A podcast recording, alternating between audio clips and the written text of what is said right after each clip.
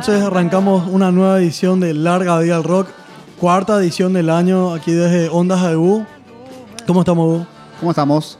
Cuarta edición, cuarto podcast, cuarta entrega de Larga Vida al Rock en nuestra nueva casa, como dijiste, Ondas Abu, Centro Juan de Salazar, Asunción, Paraguay. Sí, señor. Vamos a estar teniendo, estamos teniendo ahora un programa cargado de buena música. Vamos a estar hablando un poquito de Get a Grip, álbum de los Aerosmith que estuvieron por acá hace cuestión de unos 6 años. 2011 2011. fue el concierto junto al de Gans que iniciaron toda esa andanada magnífica de shows que hubieron en Asunción, de justamente del 2011 al 2015 más o menos. Sí, en donde de- mes tras mes teníamos artistas de primera línea. Eh, que también tuvo, tuvo un paso bastante accidentado por aquí Steven Tyler, lo cual fue una anécdota que quedó para, para la historia. Famoso accidente en el baño del hotel el día del concierto Sí. de Aerosmith en Paraguay. Así mismo. Y vamos a estar recordando, como dijimos, a Get a Grip, álbum del año 93.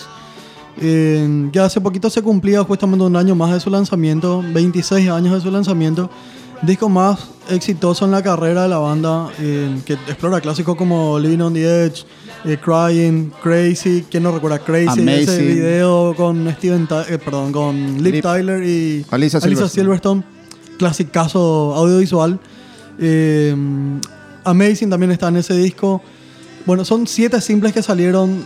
Todos llegaron a los charts. Un discazo. Vamos a estar hablando un poquito de- del álbum. Tenemos también las novedades que nos trae Hugo.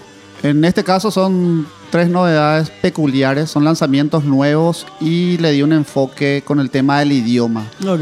Eh, son bandas que cantan en idiomas que no son los habituales al, al que rige el- la industria de la música, que es el idioma inglés.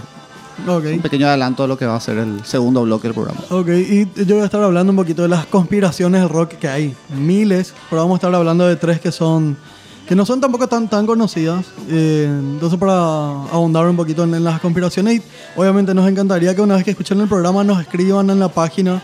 En, acuérdense, estamos como Larga Vida Rock en el Facebook, nuestra fanpage. En el Instagram nos encuentran como Larga Vida, guion bajo al, guion bajo rock PI.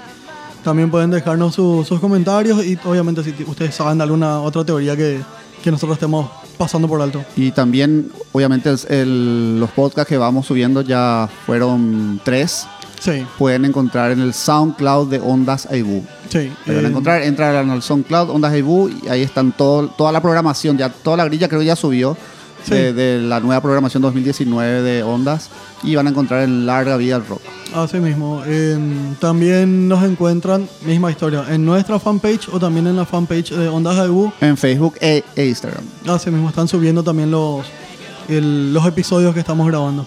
Eh, bueno, ¿qué te parece si arrancamos Con justamente Get a Grip, Aerosmith. Get a Grip, me parece bien para arrancar este jueves, eh, calorcito. Eh, justamente estábamos recordando, como dijimos, hace poquito se cumplía un año más del lanzamiento de Get a Grip, álbum que contó con numerosos clásicos, con numerosos éxitos, eh, que le propició a Aerosmith el- la mayor cantidad de discos vendidos en su historia, fueron más de 25 millones de copias. Mucho para cualquier artista. En Estados Unidos vendió algo así como 8 millones de copias. El disco fue número uno en alrededor de 11 países, 11 o 12 países, ahora no recuerdo. En- y la crítica, si bien fue ambigua, en, qué sé yo, la, la gente de la Rolling Stone y otras revistas eh, criticaron bastante el trabajo como que era algo muy superficial, que tenía cierto sonido similar a, a lo que había hecho Bon Jovi en, en un disco previo, en- entre otras cosas. Sin embargo, hay un crítico que yo no sé si vos lo, lo seguís, es Robert Christgau. Es así bastante reconocido, él, él tiene su guía justamente de, de- de- de críticas, es una guía de bandas para escuchar. En- y es bastante, bastante crítico. Él le dio A menos en la calificación Yankee que ellos tienen de la A más hasta la F, que es malo. En- él le había dado A menos y justamente hablaba de eso, que la gente estaba esperando algo que sea como Pump, que era el disco anterior, que también fue un exitazo para los Aerosmith. Que la gente estaba esperando una continuación de eso y que Aerosmith se animó y dijo, no, no, no, vamos a hacer algo un poquito diferente. Le agregó un poquito más de funk, le agregó un poquito más de, de group a algunas de las canciones. Se empezó, a- se tiró a hacer baladas como justamente Crying o Amazing y lo logró con, con mucho éxito, de modo que él, él ponderaba bastante bien esto. Yo creo que la, la crítica a la superficialidad del disco es justamente por el tema de la masiva exposición de las tres baladas Sí. y que tenían sus correspondientes videoclips. Y fue lo que fue la cara del disco. O sea, lo que más vendió el disco este que era Grip de Aerosmith fueron esos tres temas. Estamos hablando de Crying, Amazing y Crazy. Sí. Eran tres baladas. A pesar que Aerosmith toda su carrera tuvo baladas, principalmente a partir de mediados de los 80 eh, con los discos Pump y Permanent Vacation, que Sí. es el, el anterior otra vez. Sí. Ya tenían baladas como Angel y o What It Takes, Sí. una balada impresionante. En Get a Grip las baladas son, efectivamente, son mucho más dulces, son más edulcoradas, son más románticas, Más más, pomposas. pomposas, tienen más arreglos. Y los videoclips que tenían cada una de esas baladas ayudaron a que esos, esas tres canciones se vayan al- a, la estratosfera. Principalmente también por la actuación de la hija, recién Tyler. descubierta hija de- del cantante Sí. Steven Tyler, Liv Tyler, que era una modelo que en esa época había explotado. Y la partner de Liv Tyler, la otra chica de, los tres videoclips, estos que hablamos, era Alicia Silverstone, que era una actriz ya conocida haciendo películas para adolescentes Clueless. en esa época, Sí. entre una de ellas. Sí. Y eso fue lo que, hizo, lo que hizo que el disco haya tomado ese vuelo gigantesco que tuvo, a pesar de que ya Permanent Vacation y Pump fueron discos de oro y platino, pero largamente.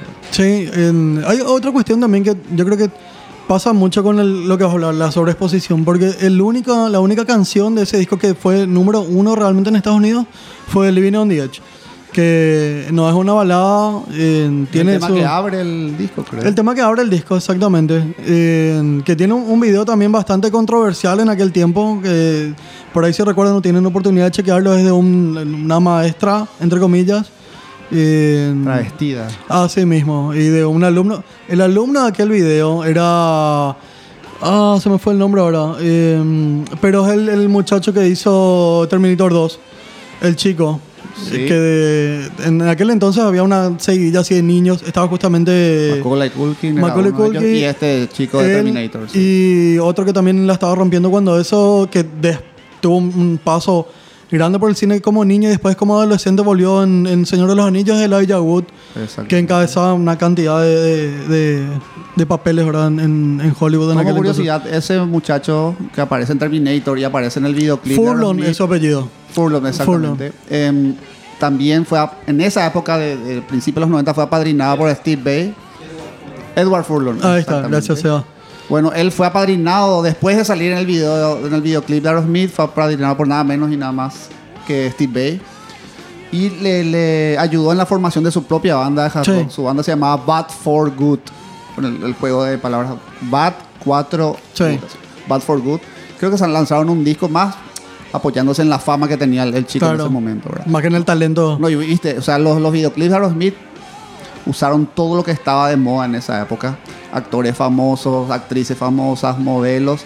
Y ya de por sí la- las baladas que eran muy pegadizas para el Sí. público femenino principalmente de la época. Y hombres, pendejos, adolescentes, quinceañeros que estaban Claro. con las hormonas on Alborotadas. en esa época. Entonces, pero sí, el disco aparte de esos tres medallones, como dicen los brasileños, tiene Living on the Edge, que es un temazo, tiene Eat the Rich, que, es Sí, un que vamos a estar escuchando justamente. y tiene temas así bien tradicionales de Aerosmith también, Sí, pero le- que quedaron un poquito opacados por el mega éxito de las baladas. Sí, y, eh, un disco que, a- a- al igual que discos antecesores, justamente como Pump o. eh, Permanent Vacation. Sí, eh, cuenta con muchas colaboraciones. Lenny Kravitz está en una de las canciones. En Desmond Child, que es productor, también artista. Compositor. Sí, eh, también participa del álbum en tres o cuatro canciones.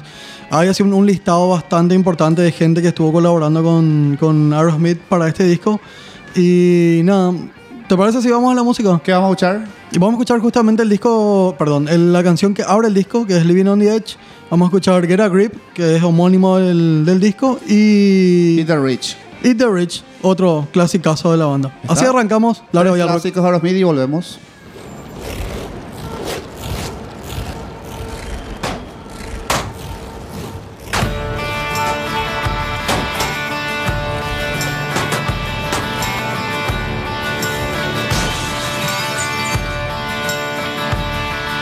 There's something wrong with the world today.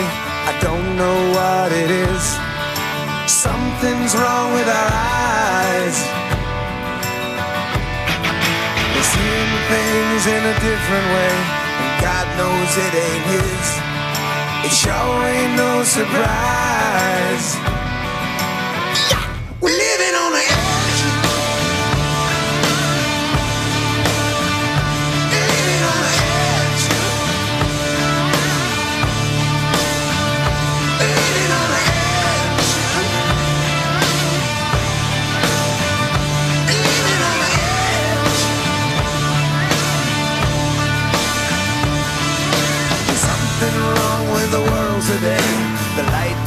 Getting dim.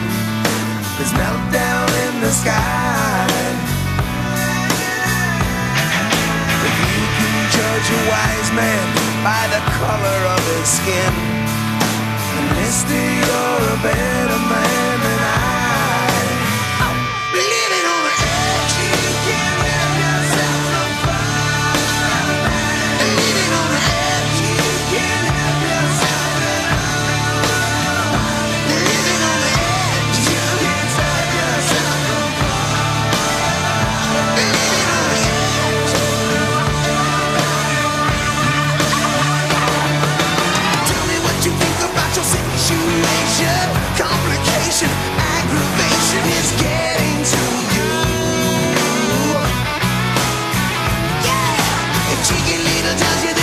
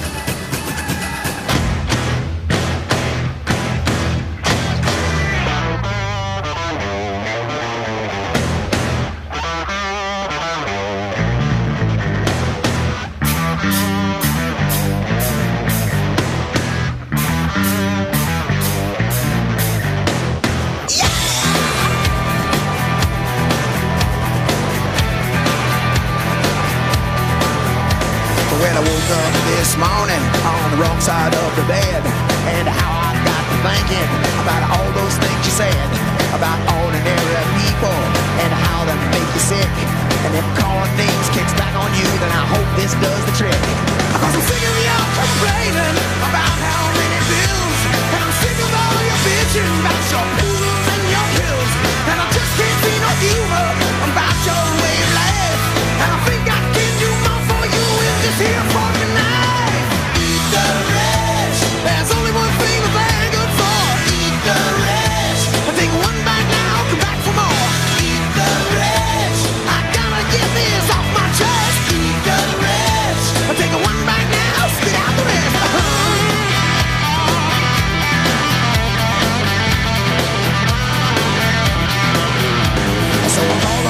shrinker and I told him what I'd done.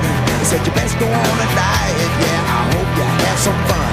And I don't go burst a bubble on oh, the rich folks who get rude. Cause you won't get in no trouble when you eat that kind of food. And now they're smoking up their junk buns and then they go get stiff. And they're dancing in the yacht club with Muffin Uncle Biff. But there's one good thing that happens when you toss your pearls to slide. That attitude may taste like shit, but so real good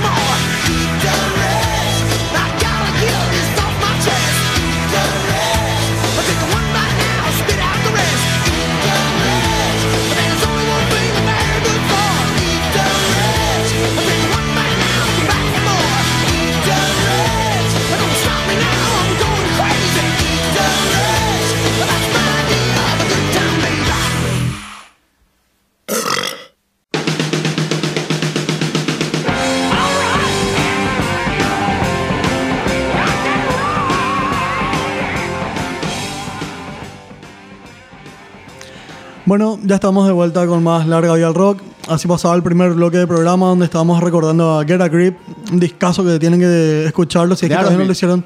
Aerosmith, banda que como mencionamos estuvo por aquí, hicieron un conciertazo, juntaron así como 60 mil a 70 mil personas en el jockey en aquel entonces.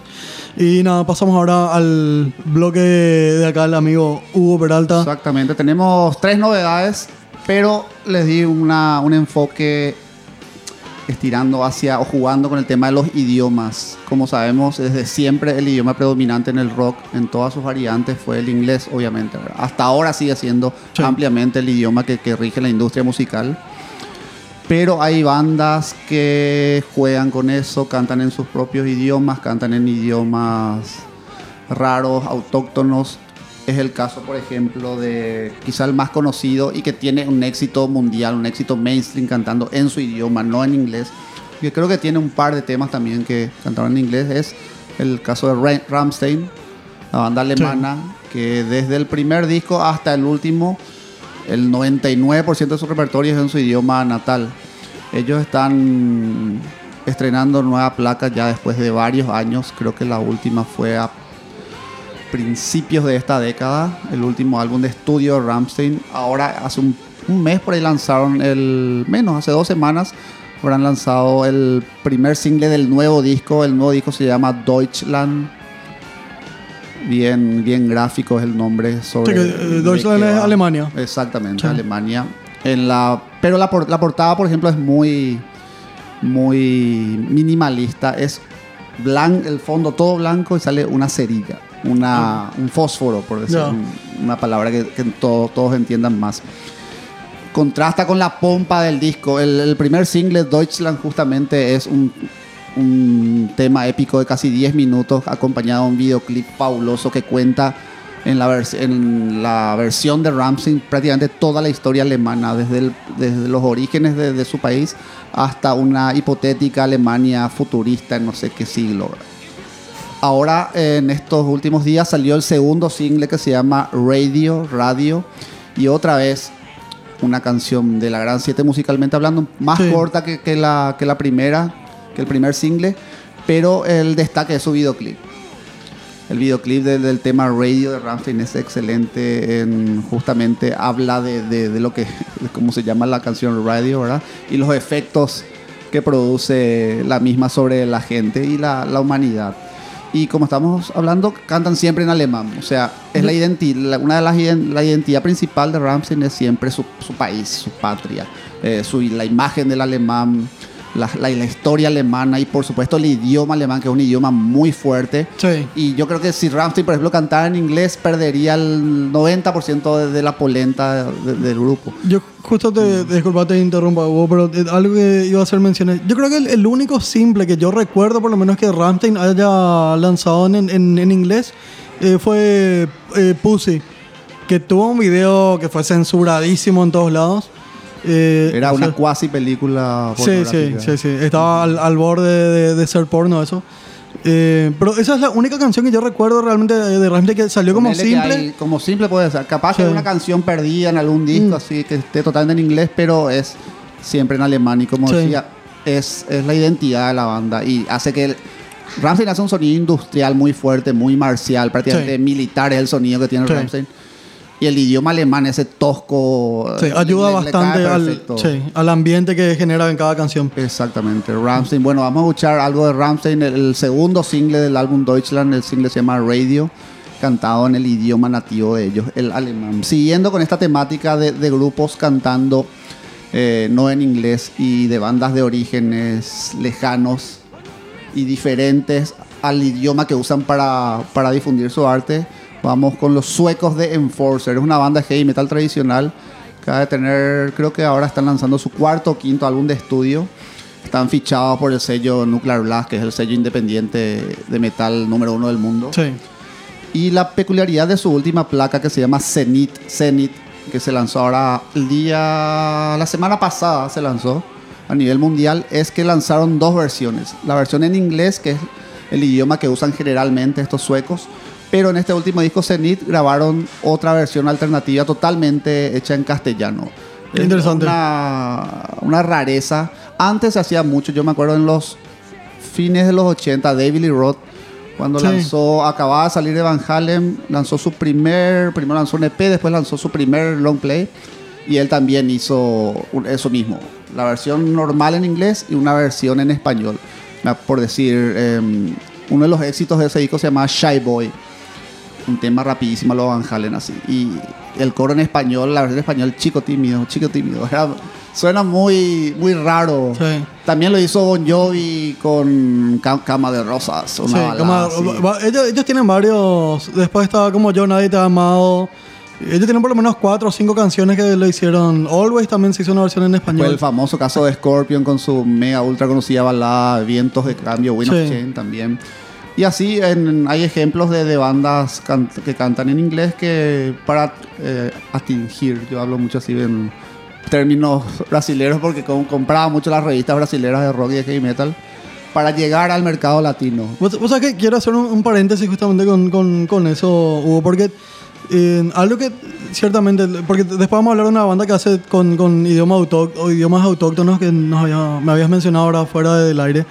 Eh, pero justamente el, el tema de, de cómo se fue perdiendo eso, porque hace poquito estaba leyendo algo referente a Julio Iglesias, o sea que nada, no, no, no, no es de verdad lo que solemos pasar acá. Pero justamente que en su momento, eh, uno el, el artista más vendido en español es él, y sigue siendo por, por mucho. Eh, pero también es, él, él tiene un récord Guinness, él llegó a grabar en 60 idiomas. Es muchísimo. O sea, imagínate grabar en 60 idiomas. Y, y lo hacía prácticamente con cada disco. Era, bueno, en mi disco en español ya está. Y después, bueno, ahora vuelta al estudio y todo en inglés. Y todo en japonés. Y todo en chino. Y todo en, no sé, bueno, 60 idiomas. Era un políglota, ¿no?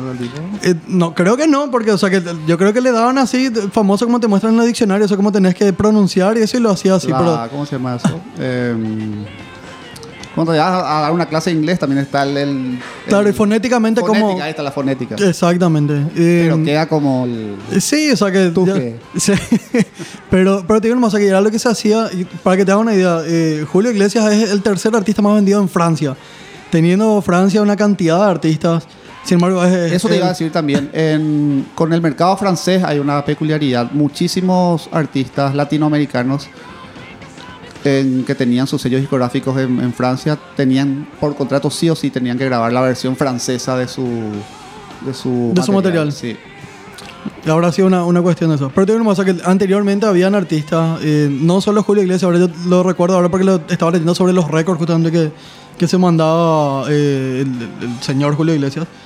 Y nada, o sea que me pareció muy extraño, o sea que es mucho, 60 idiomas, pero empecé a fichar así y la mayoría de los artistas, eh, artistas populares, así entre comillas, eh, sí lo hacían con, con mucha frecuencia. En, Hay que ver, algunas versiones quedaban bien, otras le Claro. distorsiona mucho. Por ejemplo, en el caso de las baladas de rock, una balada de rock cantada en inglés suena bien, suena poderosa. La instrumentación y la voz queda bien. Al pasar a la, Al castellano. al castellano, las, las, letras y la- el canto, queda como una balada de un artista romántico en español, por más Sí. que la instrumentación sea así poderosa. Hay otra cuestión también que yo creo que tiene que ver mucho con la, con la traducción que se hace. Que tiene que Eh, cambiar por la métrica, también se cambia Sí, mucho. exactamente. O sea, que la, la acentuación que existe en el inglés es diferente a la del español. Y yo creo que el, único idioma que tiene, digamos, una reminiscencia bastante importante con respecto al inglés, o no reminiscencia directa, sino cómo está constituido el, idioma, es el guaraní. El guaraní también tiene muchas palabras que son así. Es una palabra, pero que si vos querés pasarlo al castellano necesitas tres por lo menos para, para dar la misma idea. El inglés tiene mucho de eso. Yo creo que ese es el problema cuando se quiere, no tanto cuando querés pasar una canción del castellano al inglés, tenés más recursos, pero hacerlo a la inversa sí le resta fuerza a la canción porque vos decís una palabra en inglés que tiene ritmo y que pega y que tiene, digamos, se acentúa donde se tiene que hacer y después pasarlo al castellano, necesitas tres o cuatro palabras para una sola idea que tenés con y una esas palabra. tres o cuatro palabras Sí. tenés que encajar en la métrica de la Exactamente, canción. y ahí te fuiste. Y ahí cambias la letra para que encaje y se pierde, Sí. pierde mucho el encanto de la, de la composición original. Y volviendo a este segundo grupo que hablamos en Forcer, de ellos vamos a escuchar el tema, la versión en español se llama Muere por el Diablo del disco Zenith. La versión original es Die by the Devil. Ok. Entonces en Forcer desde Suecia cantando en español esta canción de, de su nuevo disco Zenith. Y cerramos este bloque con un, yo creo que es lo más particular que, vamos a pasar hoy. Es una banda brasilera que se llama Arandú Aracuá. Eh, vamos a escuchar una canción que se llama Yasu de su disco. Te digo, el disco se llama. Es muy difícil de, de pronunciar. Es Mrawase. Pronunciando así Ok, leyendo. literalmente. sí. Em, la canción es la canción Yasu suena muy conocido para nosotros Sí. acá en Paraguay, en Asunción, para los que nos están escuchando ahora en cualquier punto del, del planeta. Yasu Luna sería. Sí, Luna. Es, es- bueno, este grupo Arandú Aracuá cantan en su idioma natal, como, como dije, ellos son brasileros. En Brasil, una de las tribus más predominantes en todo el territorio brasileño, creo que llegaron a dominar el Brasil, eran los tupí guaraní. Sí. Bueno, uno de los idiomas que usa esta banda Arandú Aracuá para, para mostrar su arte es el tupí guaraní. También cantan en Chavante, que es el idioma, es el idioma y es el nombre de una tribu muy, muy grande del Brasil, y en otros idiomas de, de- de tribus que... Lo- que- lo- los chavantes, si mal no recuerdo, estaban bastante bien ponderados por su por cuestiones bélicas. eran los guerreros más feroces que tenían ellos. sí. Eh, y como digo, este tema Yasu se canta en tupí guaraní, es del disco Mra Wase, creo que se dice así, del 2018. Y eso, es una película, un grupo brasilero que canta a nosotros acá en Paraguay, en- nos, nos es muy peculiar porque nosotros compartíamos con el Brasil, bueno, de hecho el Paraguay era un país mucho más grande, Sí. el territorio abarcaba muchísimo de lo que después se convirtió en Brasil, entonces compartimos estas cuestiones de idioma, de- del Sí. guaraní y del tupí, del tupí guaraní. Y esta banda hace eso, ya creo tienen cuatro o cinco álbumes cantando en todos los idiomas indígenas de- del Brasil. Vamos a escuchar algo, te dije, de su último disco.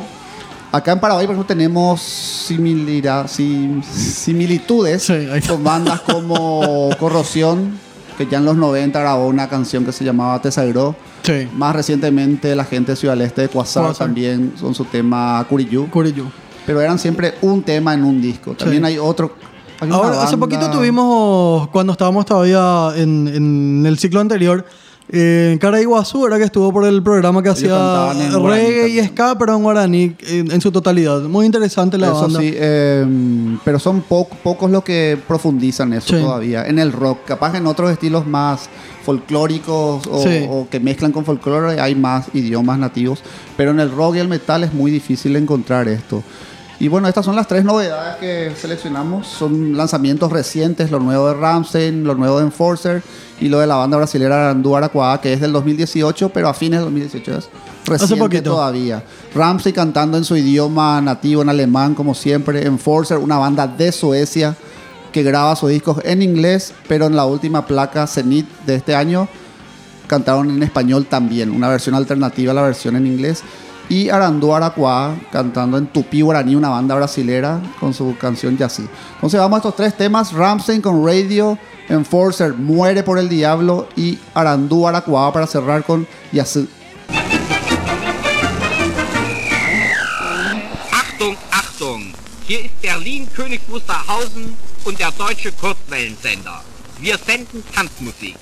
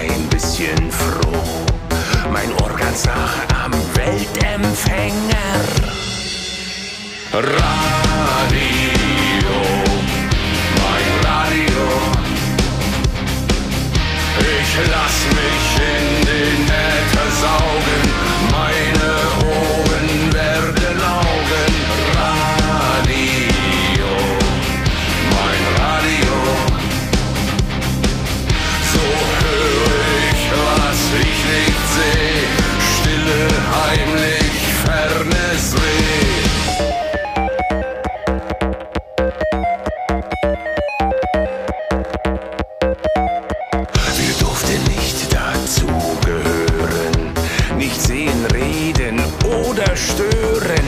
Jenes Liedgut war verboten, so gefährlich.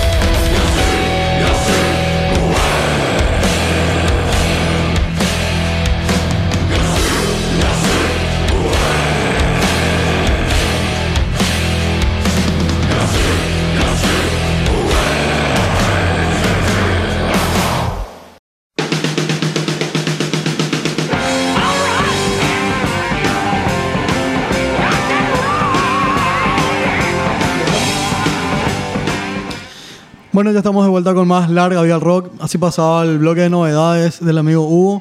Eh, agradecer nuevamente a la gente del Centro Cultural Juan de Salazar. Ondas Ebú Sí, señor, nuestra nueva casa. Nos sentimos... desde Asunción, Paraguay. Sí, señor. Para todo el mundo. Ahí está, me gusta eso. Bueno, como habíamos comentado en el primer bloque, teníamos las conspiraciones del, del rock. Vamos a estar escuchando, pues si me subís el volumen, Seba. ¿Qué es esto? Está sonando de fondo Inagada la vida de Iron Butterfly, eh, banda eh, británica, no, perdón, eh, yankee, Norteamericano. que hizo un rock experimental durante los 60 y parte de los 70. Junto a Grateful Dead eran las bandas más famosas del acid rock. Así mismo. Eh, bueno, y, eh, hay una historia que tiene que ver con el guitarrista de ellos, que es Philip Taylor Kramer. Músico muy talentoso, por cierto. El- resulta así, como mencionamos, conspiraciones hay muchas. Tenemos la de, la de McCartney, tenemos la de Elvis. Unas cuantas vamos a- a, a mencionar, sí. Vamos a enfocarnos en tres de ellas hoy. En una tiene que ver con él, en donde él había trabajado, bueno, obviamente con Iron Butterfly, como compositor y guitarrista. Eh, tras la disolución de la banda, eh, Philip Taylor Kramer, él tiene un posgrado de ingeniería, ingeniería aeroespacial, un cráneo. Trabajaba con su viejo que también eh, tenía un título de lo mismo, eh, matemático también era, en donde se pusieron a crear ciertos negocios, trabajó para el Ministerio de Defensa, se volvió independiente y abre un- una entidad que estaba abocada a comunicaciones más que nada. El- lo que sí que el muchacho, eh, Philip Taylor Kramer, en su momento estaba por patentar un, un invento que iba a hacer que las comunicaciones se den a través de la gravedad. Iba a ser más rápido que el... O sea, que iba a desafiar la teoría de relatividad de Einstein, así de grande iba a ser el, el, el proyecto. Y supuestamente ya lo tenía listo como para patentarlo y sacarlo al mercado. ¿Qué implicaba esto? Eh, toda la tecnología, o sea, que toda la industria de comunicaciones en aquel entonces, ¿verdad? Eh, telefonía celular que ya existía, eh, o los teléfonos, satélites, todo se iba al, al tacho porque iba a ser gratis la comunicación. Eh, o por lo menos más barata. Kramer está por lanzar su, su, su invento, su patente. Y el, uno de esos días, cuando estaba haciendo tipo una gira de negocios, contactando con gente, eh, empieza a hacer llamados eh, muy seguidos a distintos familiares, a su viejo, a hermanos, a mucha gente. La última llamada de, de Kramer es a su papá, en donde le dice, mira papá, hay gente que me está siguiendo, eh, yo creo que voy a estar bien, pero si en algún momento te dicen que yo me suicidé, no les creas nada. Esa fue su, último, su última llamada. Desaparece ese día Kramer hasta eh, que pasaron cuatro años. Cuatro años después, unos fotógrafos que estaban haciendo un trabajo en un, en un despeñadero, en, en Estados Unidos es característico, ¿verdad? Por, así como el cañón colorado hay una cantidad es, es su, su geografía. Eh, encuentran un vehículo caído, sacan fotos, medio se acercan y ven que hay un, un cuerpo ya totalmente descompuesto, eh, hecho huesos. Y hacen el aviso a las autoridades y se descubre que era el de Philip Taylor Kramer. Cuatro años después de la última vez que él dio señales de... Sí, desapareció. ¿Cómo no, cómo no se lo ubicó nunca de esos cuatro años? Y no, no, apareció en, en los más. eh, de- The Most Wanted, es un programa así muy conocido de Estados Unidos. Apareció en un episodio de Twilight, ¿te acordás? Y Misterio sin resolver también. El, el programa de Oprah en su momento hizo una búsqueda. Y un- el papá apareció en todos lados, justamente hablando de eso. Y de que él sabía que a su hijo no lo habían. eh, o sea, que, que él no se había suicidado ni. él decía, bueno, mi hijo se, le tuvieron que haber callado o le hicieron desaparecer. Cuatro años después se encuentra y se comprueba que es eh, Kramer el que está en ese despeñadero. Y, y, y nada, el- la industria yankee lo, lo se, calla. encargó, se encargó de eliminar la competencia. Aparentemente. Así mismo, aparentemente. En- el papá también después ya falleció, nunca el caso quedó así muerto, igual que Kramer.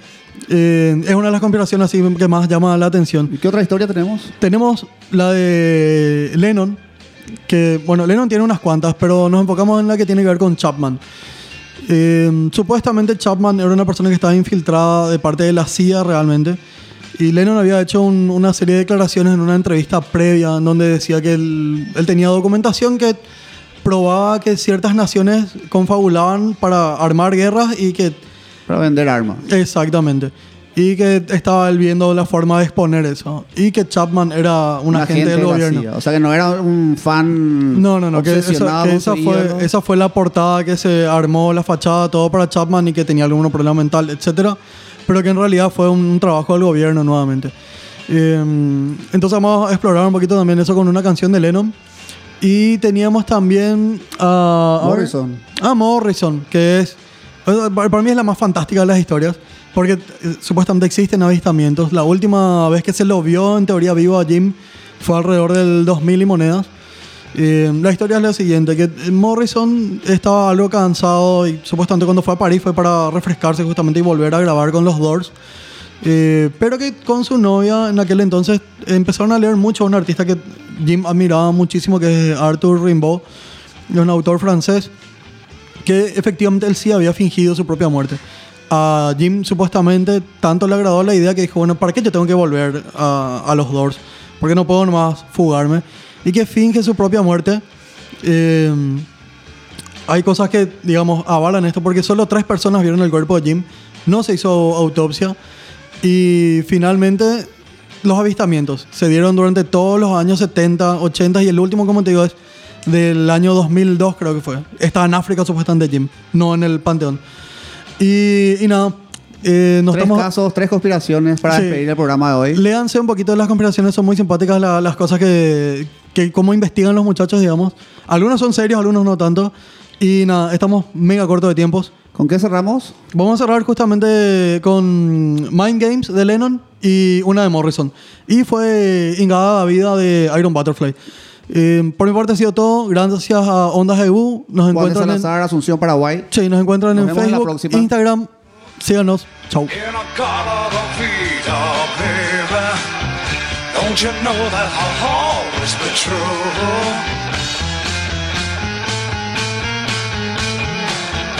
Oh, won't come with me take my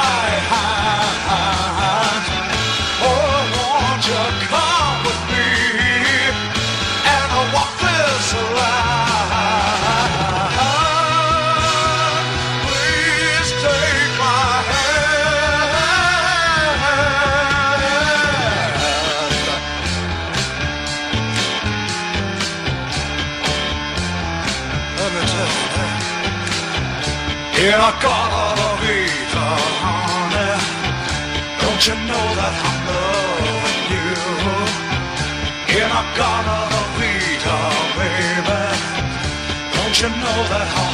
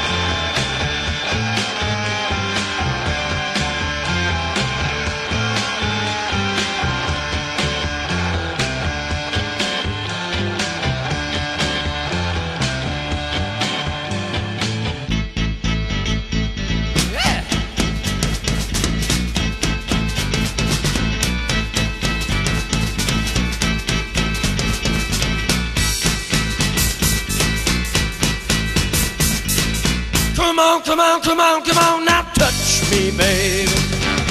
Can't you see that I am not afraid? What was that promise that you made? Why won't you tell me what she said? What was that promise that you made? Now I'm gonna love you till the heavens stop the rain. I'm gonna love you till the stars fall from the sky for you and I.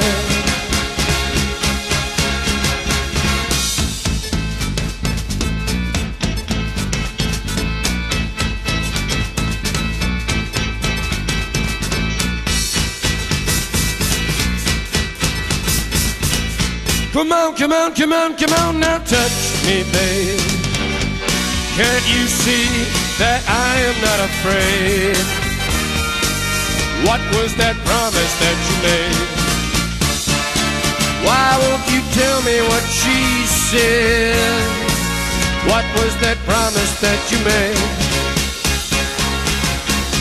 I'm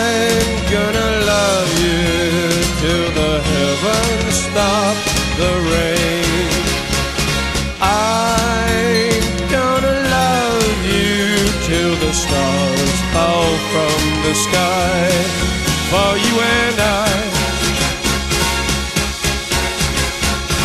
I'm gonna love you till the heavens stop the rain. I'm gonna love you till the stars fall from the sky for you and I.